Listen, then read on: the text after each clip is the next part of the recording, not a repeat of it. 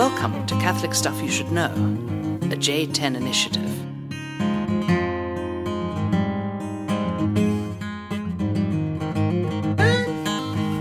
Welcome to the podcast, Father Michael O'Loughlin, along with my buddy, Father Nathan Goebel, Heyo.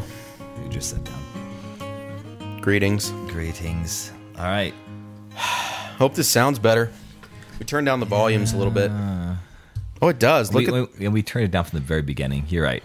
So if the uh, La- if we're not, you're not like two weeks from it, so you, but we record two in a row, as you know. So two weeks from it, but we think that the what do we call it? Intractability of a sin podcast Yep. might have been really loud in the beginning. So anyway, we apologize if that's the case, and we deal think- with it. We think we fixed the problem. Yeah, suck it up. Come on. Come on. All right. Did I tell you the story about Oreo? No. So Oreos. Oreo, our cat. Oh no. So I was on the phone with my mom for Mother's Day. Okay. Uh, it was the day after because uh, she took a power nap for like three and a half hours Nice. for her Mother's Day gift to Yeah. herself, which is like awesome. that. Yeah. Um, and uh, so I was on the phone with her on Monday, and you know, calling mom, whatever. And uh, I said, uh, Monday. you know, Did you call her on Sunday? I tried. She was asleep. Oh, power oh, nap. I see. I see. Anyways, the uh, so then we're on the phone, and she's like, she's like, oh, I'm so grateful that you called. I'm I'm just so happy. That's a what? Oh, oh no. oh that's horrible. I'm like, mom, is everything all right? She's like, Oreo just got ran over. I'm oh like, My God. I'm like, really? And she's on the phone. She's like, yeah, your dad found him. Oh. They're burying him in the backyard. oh, Dalton and Tori are crying, and I'm like, I'm like, I'm like trying to stifle my laughter. And Play by play of a horrible like- instance. she's like, I was like, I was like, well, mom, because Oreo was the cat that you'd let in to feed and he'd sleep, and then he'd go out prowling again. I oh, said, at least oh, he died doing what he loved. Yeah. He died with his boots on. She goes, you're right. He died doing what he loved. She's like, I gotta go. Thanks for calling. And I'm like, have a nice day. Happy Mother's Day, Mom. Happy Mother's Day. So, Oreo. so Oreo. So that's like we had a, a cat named Pepper when we were a kid because it's black and white. Was Yeah, Oreo black and ours white? was Yeah. black and white. Yeah. Yeah. Is he black on the outside, white on the inside? no, he was he was pink on the outside and the inside. Sorry. I, Oreo was a very good cat, and I feel bad. But I wasn't going there. Yeah. All right, if you're a cat lover, so are we. I love cats. Yeah, me too. I just eh, Great Broadway show. yeah, right. No, Oreo died doing exactly what he wanted to do, which is being outside, running across the street whenever he wanted to.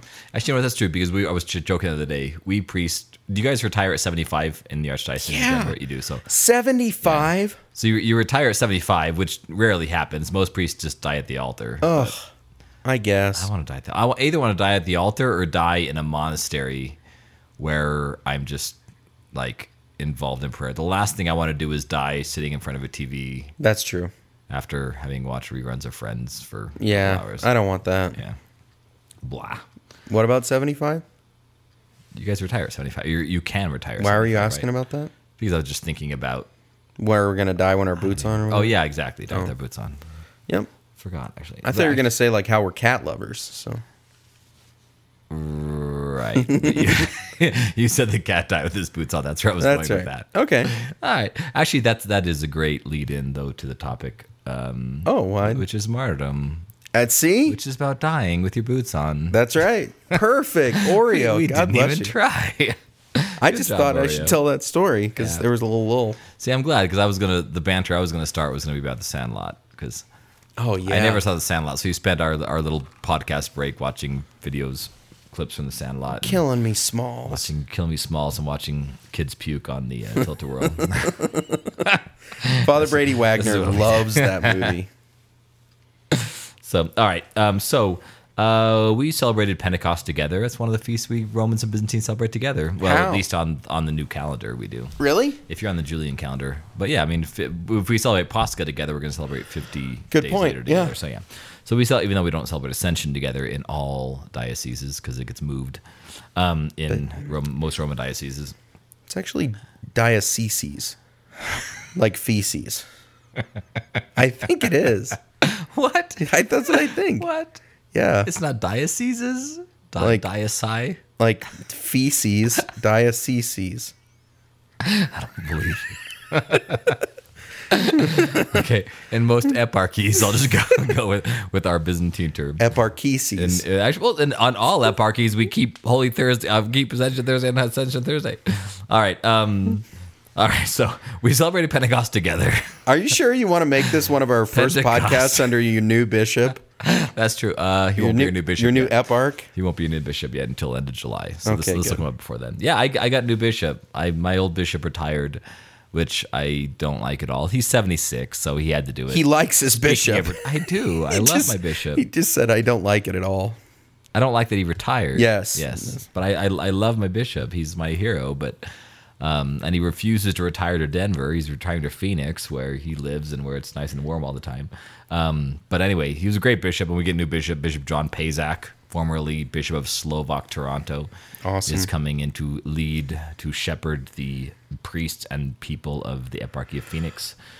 Um, I've met him five or six times. Seems like a great guy, laid back, happy, joyful, holy, and Bishop Gerald likes him, my former bishop. So Good. I will listen to that absolutely. So- We hope that we're, we hope that you're still on the air. I'll be on the oh, air. I know. Well, I'll be on the other first day he's there. He might he might move me day one, and then I'll Yep. then we'll Been a good run. Yeah, it was been a good run. That, oh, that would be horrible. Don't even say that. Okay. Um, I like Denver. I want to stay here. But uh, if Bishop moves me, obedience is obedience. You go where you're sent. All right, uh, Pentecost. So on Pentecost, of course, we tongues as of fire descend upon the apostles and the Theotokos and all those rest gathered there, and they receive the the ability and the reality of becoming the body of Christ. This is the birthday of the church, Pentecost, and they they become the body of Christ themselves. Christ leaves. He says, "I'll remain with you forever till the end of the world," and he does that through the church, which is the body of Christ. Saint Paul is very eloquent about that. So um, not only do we become the body of Christ at Pentecost, but we receive the strength to do what Christ does. So it's not like all of a sudden Christ ascends into heaven, the church becomes the body of Christ, and all of a sudden the body of Christ becomes this sinful, lazy, you know, stick in the mud. No, Christ empowers the church, which is his body, to do what he did, to do what he does, to continue to be him in the world. Um, through the gifts of the Holy Spirit, which is, of course, what the tongues as a fire are. That is why chrism, if you smell a newly chrismated baby at baptism, because you guys also use chrism Yeah. in your baptism, even though it's not the sacrament of chrismation, but we we confirm infants at their baptism. We also give them the first Eucharist in the Byzantine Church, and so we use chrism as well. So both churches use chrism. If you smell a newly chrismated person, you're going to smell perfumes and spices because each one of those symbolizes a different gift of the Holy Spirit. That when the bishop mm, uh, consecrates chrism, he puts in various spices. I forget how many there are. They've counted from St. Paul's writings how many how many gifts of the Holy Spirit there are, and they put that many perfumes or spices in it. Wow. So there's lots and lots of them, in other words.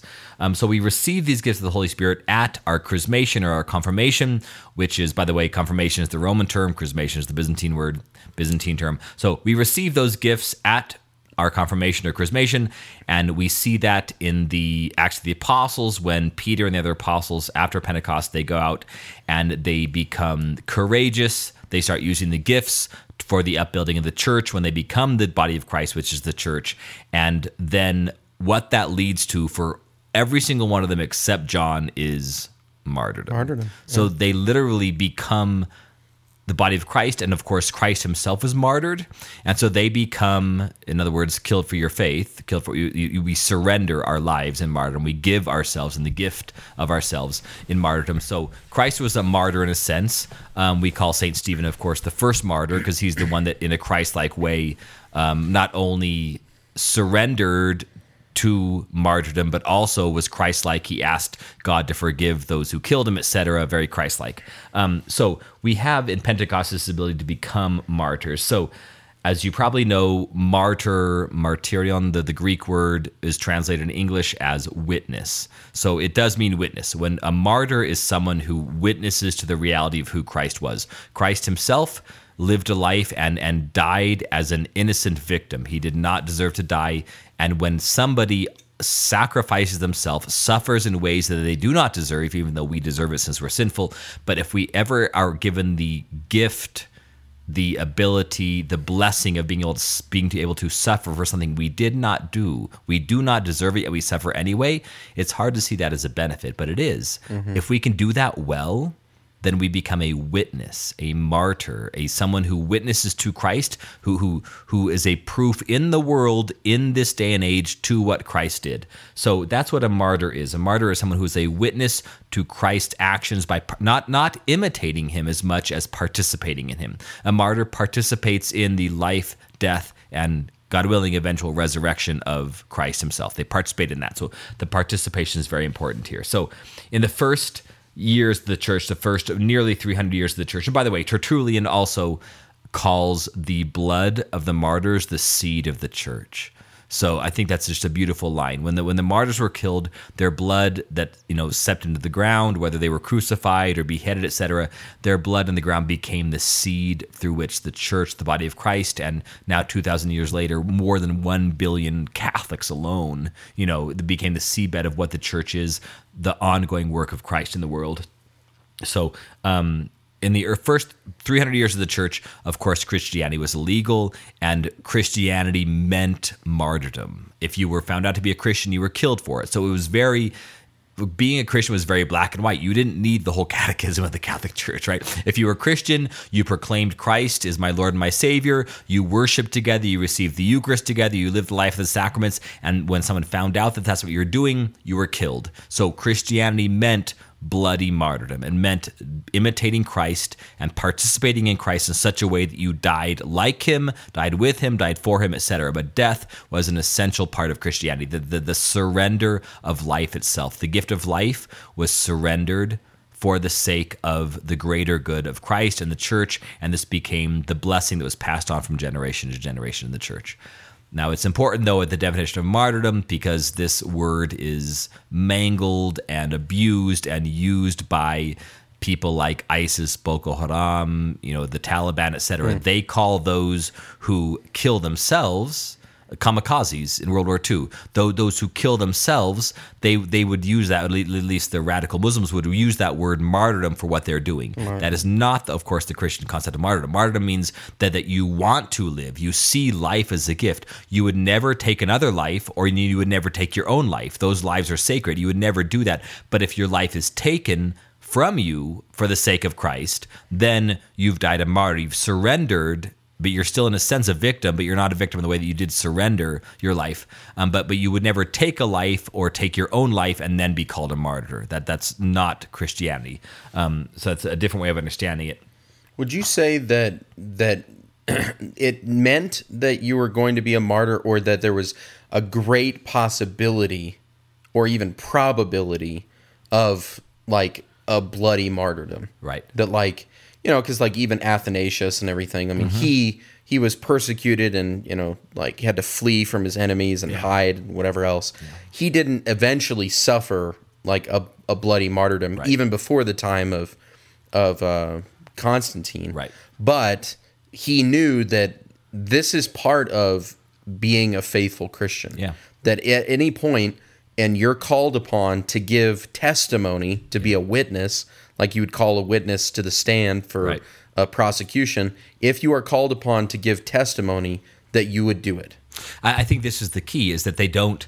A true martyr, someone who has a martyr's mindset, doesn't really care if they die or not. Mm. That's not the point. I mean, the, the point is is you are you're a witness to what Christ did, which in certain circumstances because it means someone's going to take your life for it. In other circumstances, it means they're not. For instance, Blessed Theodore Romzha, look him up. Great Byzantine blessed now in Ukraine.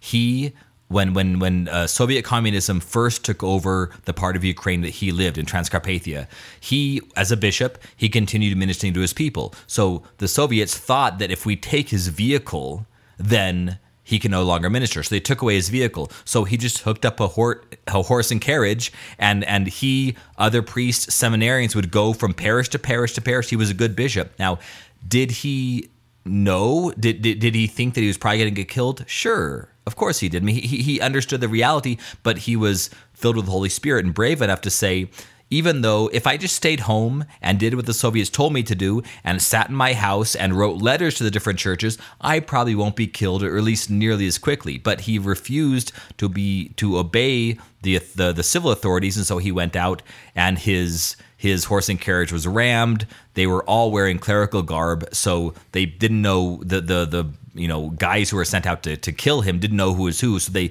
they actually killed almost everybody else that was in the cart, but thought they killed him, but he wasn't dead. He just laid in the road. I've been to the spot. They built a, they're building a church on the spot where they did this. And so then the townspeople, when the the you know goons ran off, the townspeople came, grabbed him, brought him to a hospital, and he was alive.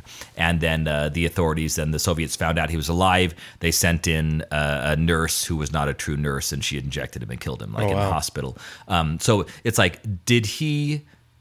In other words, you, anybody, a friend could have said, "Look, dude, just write, Bishop, dude. You know, write letters to your parishes. You don't need to go to them. If you're just writing letters, you know, the, the, they'll, they'll leave you alone. You can live longer. You can serve them better. You know, all these excuses." He said, "No, I'm going to be a shepherd to my people. I'm going to go to them." And he he knew that death was an option. Or take Maximilian Kolbe right? Maximilian Kolbe, he he gave his life for another man in Auschwitz, and when he gave his life for that man, would you call that suicide? Would you call what Bishop what uh, what Bishop Theodor Romzha did suicide? Would you call Maximilian Kolbe suicide?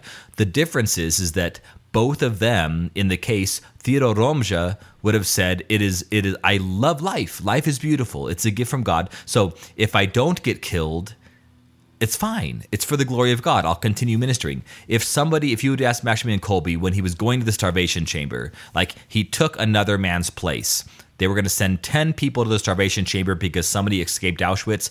And uh, they randomly picked 10 people. One of the men fell down on his knees and said, Please have a family. Maximilian Kolbe, a celibate priest, stood forward and said, Let me take his place. Some might call that suicide. He went to the starvation chamber. Now, if the Allies had come in and rescued, him before he starved to death, Right. would he have said that's a good thing? He would have said yes, of course. It's it's it's an ambivalence to death in a sense. If you if you read St. Paul, when he's in prison, he has this ambivalence to death that is beautiful. He says, "If I live, it's for the glory of God. If I die, it's for the glory of God." I think that's a true martyr. A true martyr is someone who says, "I'm going to be a witness, martyrion. I'm going to be a witness to Christ, to what He did. If my life if my life gets taken from me, so be it. If God gives me the grace to remain alive, so be it." It- it's it's a beautiful thing. So that's what a true someone with a martyr's mindset. It's not that they're seeking death; they're ambivalent, and they're certainly not afraid of death. They're fearless in the face of death because they understand that their life is a gift. And I'll, I'll, I'm going to give a, a, a a different reflection on that in a moment. I think I think the world would see it not just as suicide, but as foolishness. You know, like Right. that that there's kind of a why are you doing this? Right. You know, like there is a natural self preservation Right.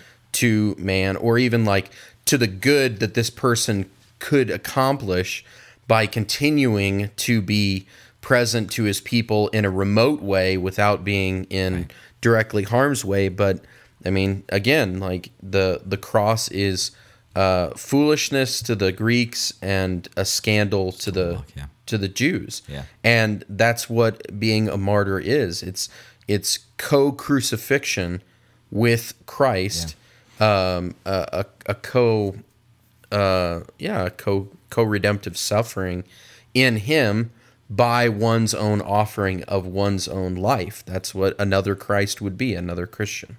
It's it's true freedom. It's true freedom to say that the that that all the options are the, all the options that are presented to me, I am open to receiving. If somebody says if we are if we are afraid of death, then the then we don't have a true freedom to surrender our life. We don't have a true freedom to to surrender that that if, someone you know if we're going to take a bullet for somebody, if we're going to take a bullet for our child or for a friend, uh, and we're so afraid of death that we can't do that, then we're not truly free. We're not truly free to give ourselves in that way. That's what um, someone who's living life of a martyr. and this is the difference here. So, for the first 300 years of the church, Christianity meant martyrdom. It, was, it was in a sense, black and white. Right. If you were a Christian, you were you were open to to sharing with being a witness in a way that meant your life would be taken like Christ's was. Of course, as you mentioned earlier, Constantine comes along, emperor becomes emperor, is Christian, legalizes Christianity, starts allowing even tax dollars to pay for for churches and theology and theologians, etc.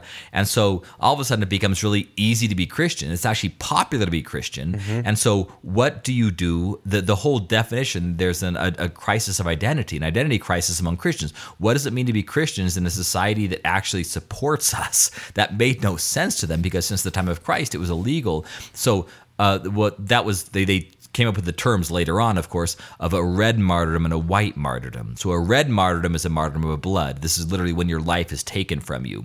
A, a white martyrdom, there's also this concept of blue or green martyrdom, but those are the definitions aren't aren't as well defined in my research as white martyrdom is, is kind of a general term for when you live your life not attached to your life. In other words, when, when you live your life of, of a martyr as if my life could be taken any time or I can give up part of my life. So if I say a white martyrdom is generally lived out by the monastics, though those who have in in the early fourth century, they said this is ridiculous living in a society where our Christianity is supported. That's that that makes no sense. So we were going to leave society, leave the luxuries of this world. We're going to go into the desert. Look up Anthony, the desert, etc. That they went into the desert. They lived lives separating themselves from both luxury and the temptations of the world, and they went out and they, they lived their life of, of, of a martyrdom while still alive. So they, they gave their life, they lived asceticism, prayer, fasting, almsgiving. They lived out in the desert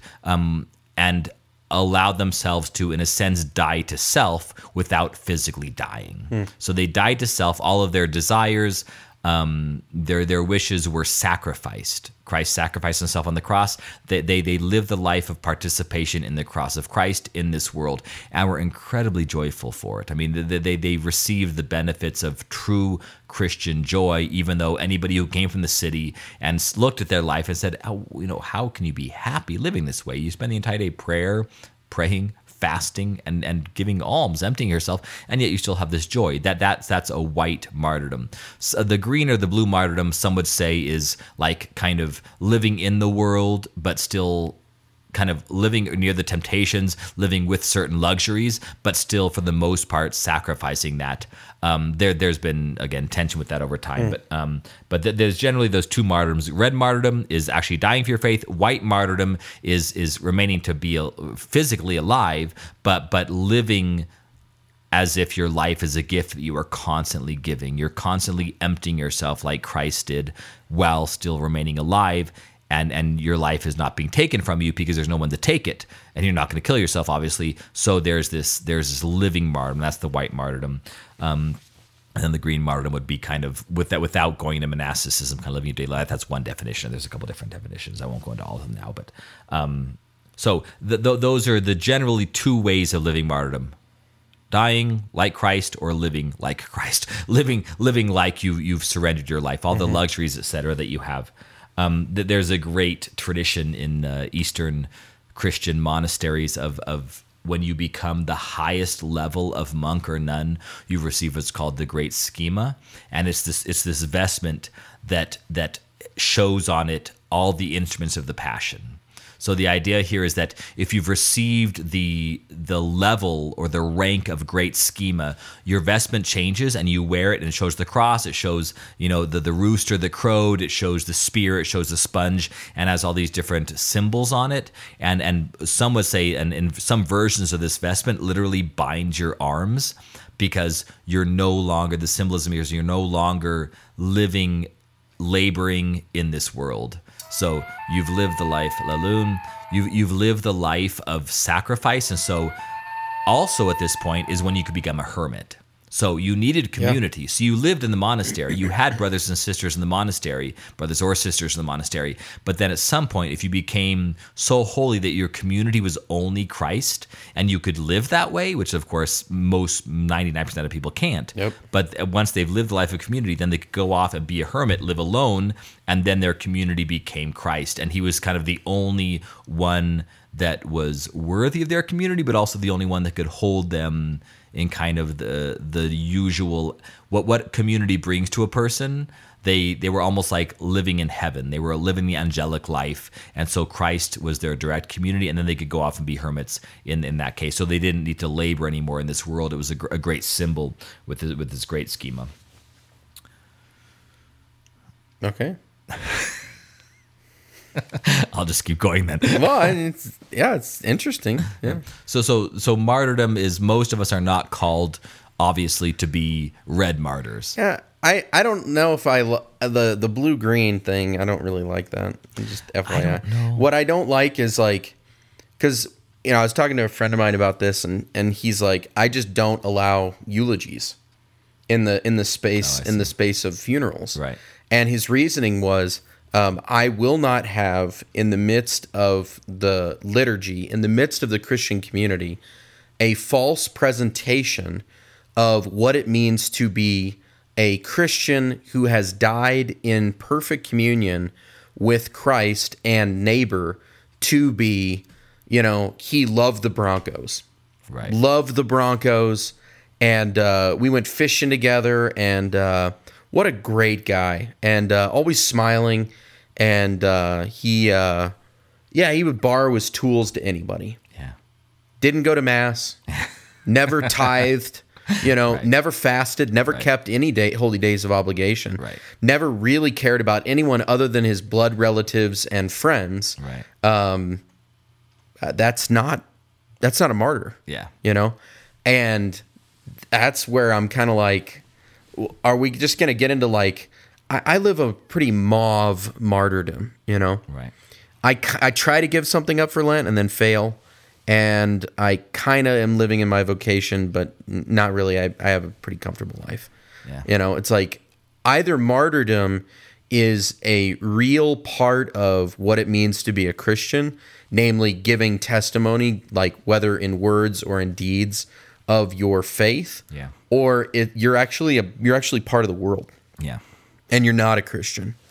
You know. One one of the things called green, and I, I, from what I read, blue martyrdom is kind of the general term. Green martyrdom was adopted by the Celts, so like those in Ireland and England. So, um, but somebody claimed um, that it's Syneisaktism was, was kind of the way of living that was identified as green martyrdom, and these were literally monasteries where monks and nuns would live together in community without mm. distinguishing male from female. And I think they tried for a while to kind of see themselves as mm-hmm. separate from any sort of sexual tension or anything like this, and it obviously did not work. It didn't work. Yep. that failed after a while. Surprise, Yeah. surprise, puppy surprise. How many puppies are there inside?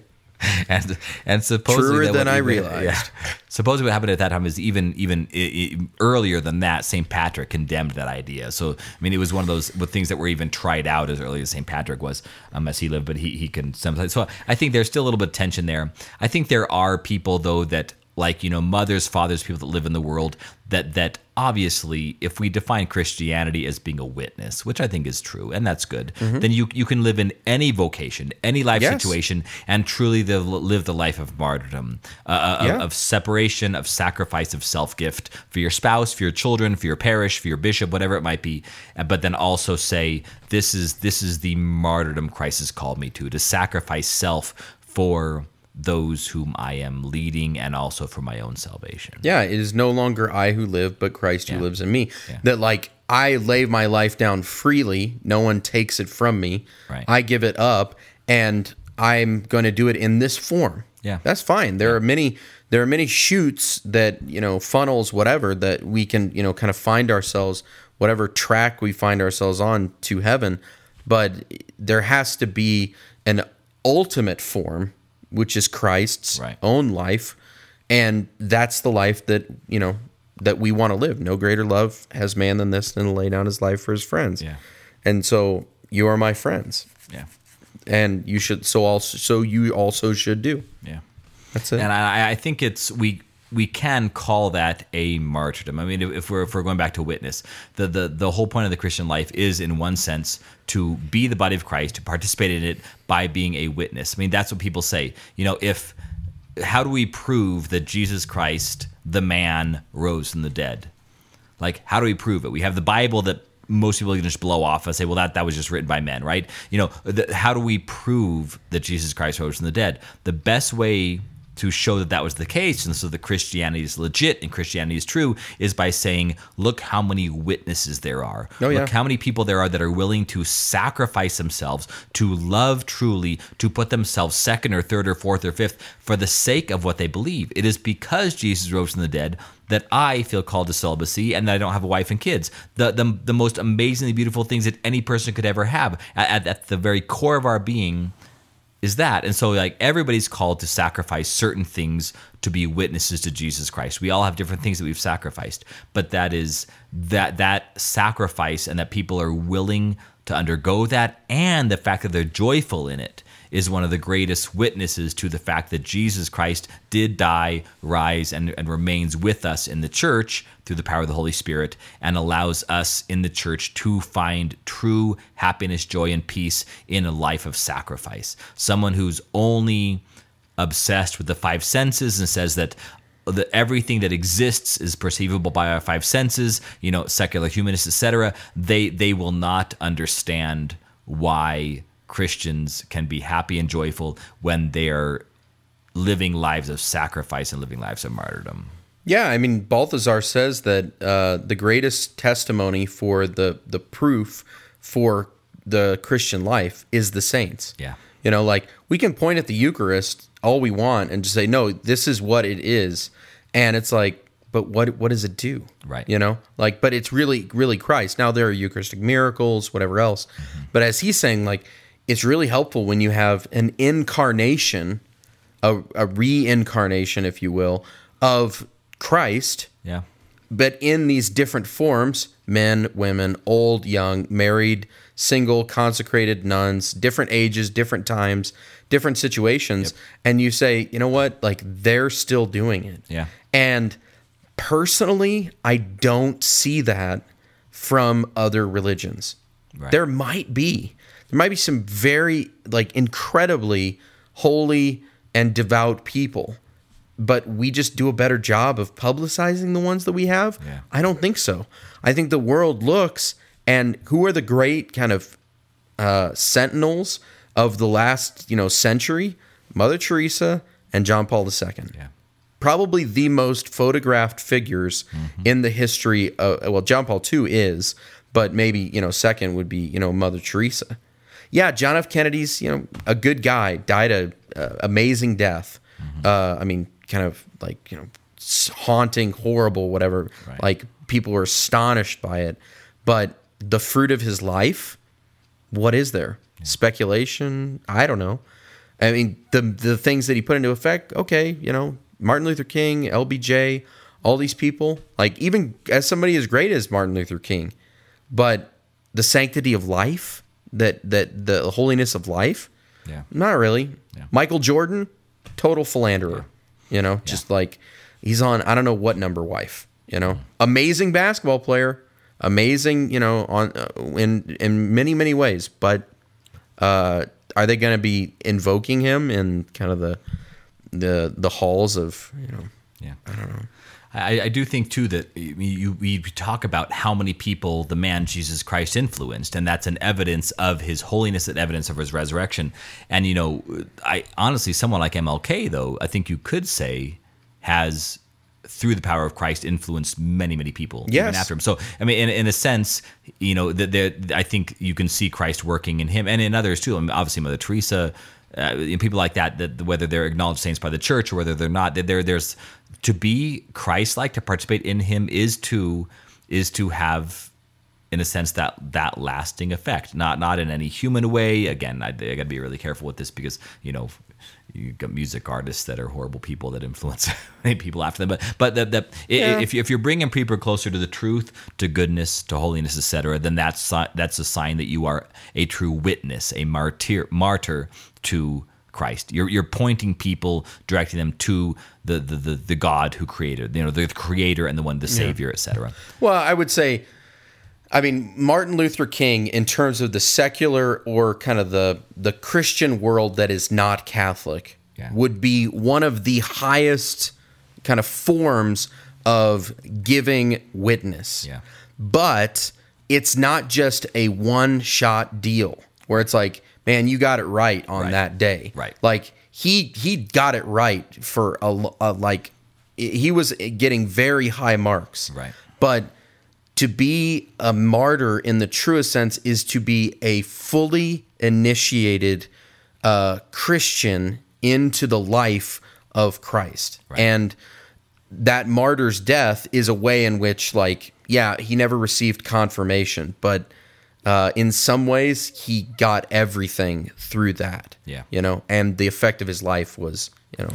So, okay, yeah. Martin Luther King, I, I personally wouldn't put him in the, you know, like, you know, if you're going to invoke all the saints, whatever, holy ones. Right. Yeah, okay.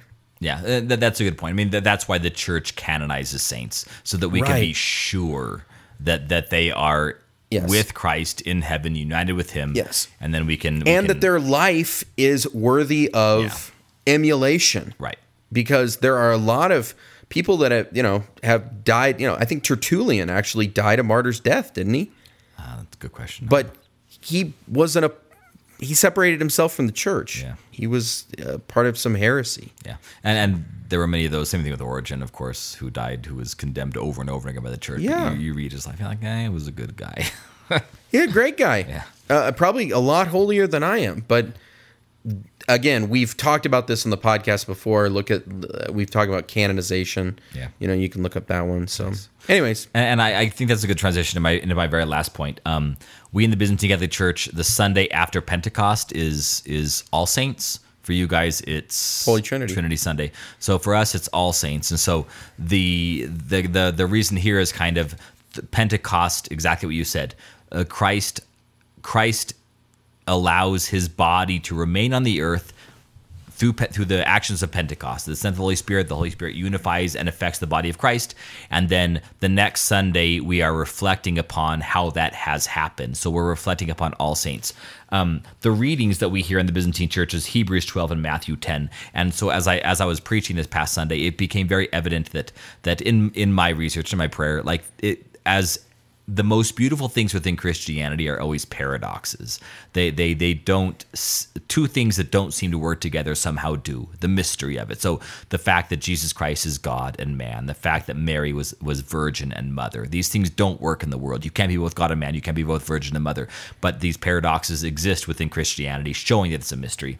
So I, I found a paradox in, in the readings, and I, I think it works well with with the, a life of sacrifice and martyrdom. Because in prayer, um, you mentioned moms in in the in the last podcast. Obviously, John and Mike in Rome mentioned moms. They did the uh, they did the stay at home moms podcast.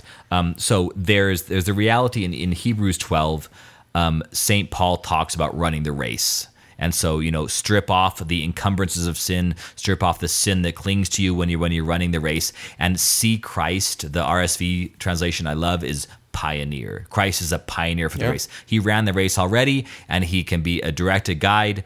And so there's this there's this race. The Christian life is a race, but also in the in Matthew 10, the other side of that paradox is that um, Jesus says, "If you save your life, you will lose it. If you lose your life for my, life for my sake and for the gospels, you will save it." So there's this this saving life and losing it. If you try to if you try to hoard it, if you try to save it, you will lose it. But if you if you lose it for my sake and for the gospels you will save it this word lose one of the ways of translating that greek word lose and the greek word is apolomai like one of the ways of translating that word is is like misplacing like i misplaced my keys so there's one sense where christ is saying if you misplace your life like almost absent-mindedly if you misplace your life you will find it if you hoard it and keep it close, you will misplace it. You will lose it. So, but when you're thinking of this as the virtue, what is the good way of, of misplacing your life?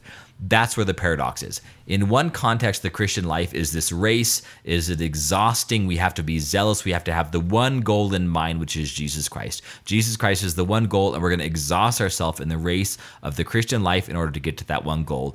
And yet, at the same time, carrying our cross, which is also in, in, in this passage from Matthew, Matthew 10, um, carrying our cross is almost like a misplacing our life. We, we, we've set it aside. It's not a concern. It's not something constantly on my mind. So when I was writing my homily and preparing, I thought, you know, what is the greatest example of this paradox of running the race and yet and then kind of almost absent-mindedly losing our life, setting it aside, misplacing our life. The greatest example to me that I witness in, in my own family, in my own parish, is moms right? Because you can imagine a mom you know they're they're they're in a sense running a family. And so that they they have obviously certain plans for the day. And yet i know many moms who say at the end of the day they exhaust themselves for their for their family exhaust themselves for their family especially stay at home moms. And they exhaust themselves. And then at the end of the day they might look at their to-do list got nothing on that mm-hmm. to-do list done. And yet they they they kind of shrug and say you know what? That was a good day that was a good day. Nothing got done. I exhausted myself for my family, for my own my myself, my own salvation, for my family, for my friends, for greater society. I exhausted myself, but in the in the meantime, I kind of misplaced my life. I, I, I just it, it wasn't I wasn't able to organize it enough. I wasn't able to plan far enough ahead. It just kind of fell by the wayside. As I was exhausting myself, as I was running the race of Christian life, I misplaced my life and and I hope I hope that those moms at the end of the day and anybody else who does that can say that was a good day. That was a Christian day. Running the race and in the midst of the race misplacing almost just absent-mindedly my life. It, it's a beautiful thing that those moms and anybody else who who is able to do that they become martyrs. They become witnesses to the Christian message, the Christian message of running the race and at the same time that they're running the race, they are also almost absent-mindedly misplacing the life. And what Jesus says is if you misplace your life, if you lose your life, you will find it. In other words, you, you will find life in the running the race, even though it might not be what you planned, but you're still going to receive it. The life that He gives, of course, which is ultimately uh, eternal life. Yeah. There you go. Month of May. A lot of mothers. Yeah, A lot of call. a lot of mom stuff. Good call. All right. I'm done. Shout outs. We're doing four total. I vote six. We're doing four total. I vote 10. Let's meet in the middle and do six. Catholic Stuff Podcast at gmail.com. like us on Facebook. I have run the race. I have been doing freaking podcast stuff since two o'clock in the afternoon and it's seven fifteen. I'm freaking done. Oh, did you do a five and a half hour workday? That's horrible, Father Nathan. It's my day off. Father Matt Book said he said to me, he goes, What are you doing tomorrow? I was like, I'm podcasting. He goes, That sounds horrible. I'm like, Exactly. I always choose to do podcasting not on my day off so that I can get out of work. Right. See how much we love the listeners is that oh. we spent literally more than half of our day off podcasting because we didn't get one in last week and because And we were working so hard. Well, you were retreating, but I was I was working so hard. I was working so hard on that bag of peanut butter M&Ms. All right, six. Here we go. Yay. Shout. A shout out to my soon to be husband. Why do I always get these? soon to be husband, Micah Dornbos. Uh, please pray for us as we enter into the sacrament of marriage on May 14th. Oh, snap. From what? From past that. from oh Congratulations. Well, congratulations. oh, crazy. Blaha's calling. Uh, from Anne Schnitzenbauen. That's what her name is. Well, I can't see it, like, because Blaha was calling. Baumer. Schnitzenbaumer. I wonder if Micah Dornbos is related to Katie Dornbos. She was in focus. I have no idea. Go ahead. And Okay. A toast to Evan Glazinski, officially now a seminarian for the Archdiocese of Atlanta, from his friend Stephen Hill. Congratulations. Persevere, be holy, serve well. To my friend Sam Ford, hashtag shout out, who introduced me to your podcast last month from Allison Barrick, Houston, Texas. To my buddy Hunter, the site supervisor at my parish, St. Kateri Tekakwitha in Santa Clarita, California, from John Kennedy. What? I got From that right. that's right, yeah. From Matt Kyle to my wonderful and amazing kids, Ellie and Henry. From Naomi Verazo to my friend Christine in Syracuse, New York. She just started listening and was initially thrown off by the video game banter. Excuse me. But said that by the end of the podcast, it rocked her world. Thanks. All right, and Read the the last next one. the last one who actually called in the middle of the podcast. So um, this person perhaps doesn't know that he's already a celebrity, but he can get another one. Uh, to Father Nick Nicholas P. Blaha, an amazing priest who introduced me and eight other college students. It should actually read indoctrinated me and eight other college students to your podcast on a 16 hour car ride as we were heading to a backpacking trip from Big Bend through Big Bend National Park from Madison. Madison, Father Nick Blaha just left me a voicemail, so I'm going to try and call him back. All right. Well done. Thanks for listening. Dude, kudos to Father Michael. He spent the better part of seven hours, folks, seven hours of his day off doing podcast stuff. Well done. Thank you. I- I watched Harry Potter. um, and uh, you also drove to my rectory to do this, though. it's true, but I get to sit at home. yeah, but seven hours. Good night. You're such a. When was the last time you put in seven hours, Father John, Father Mike, huh? On something other than like your immense studies that you labor at for hours on end. Okay, guys, I love you. Uh, Catholic Stuff Podcast at gmail.com. Like us on Facebook. All right. I love you. Bye. See you later. Yeah.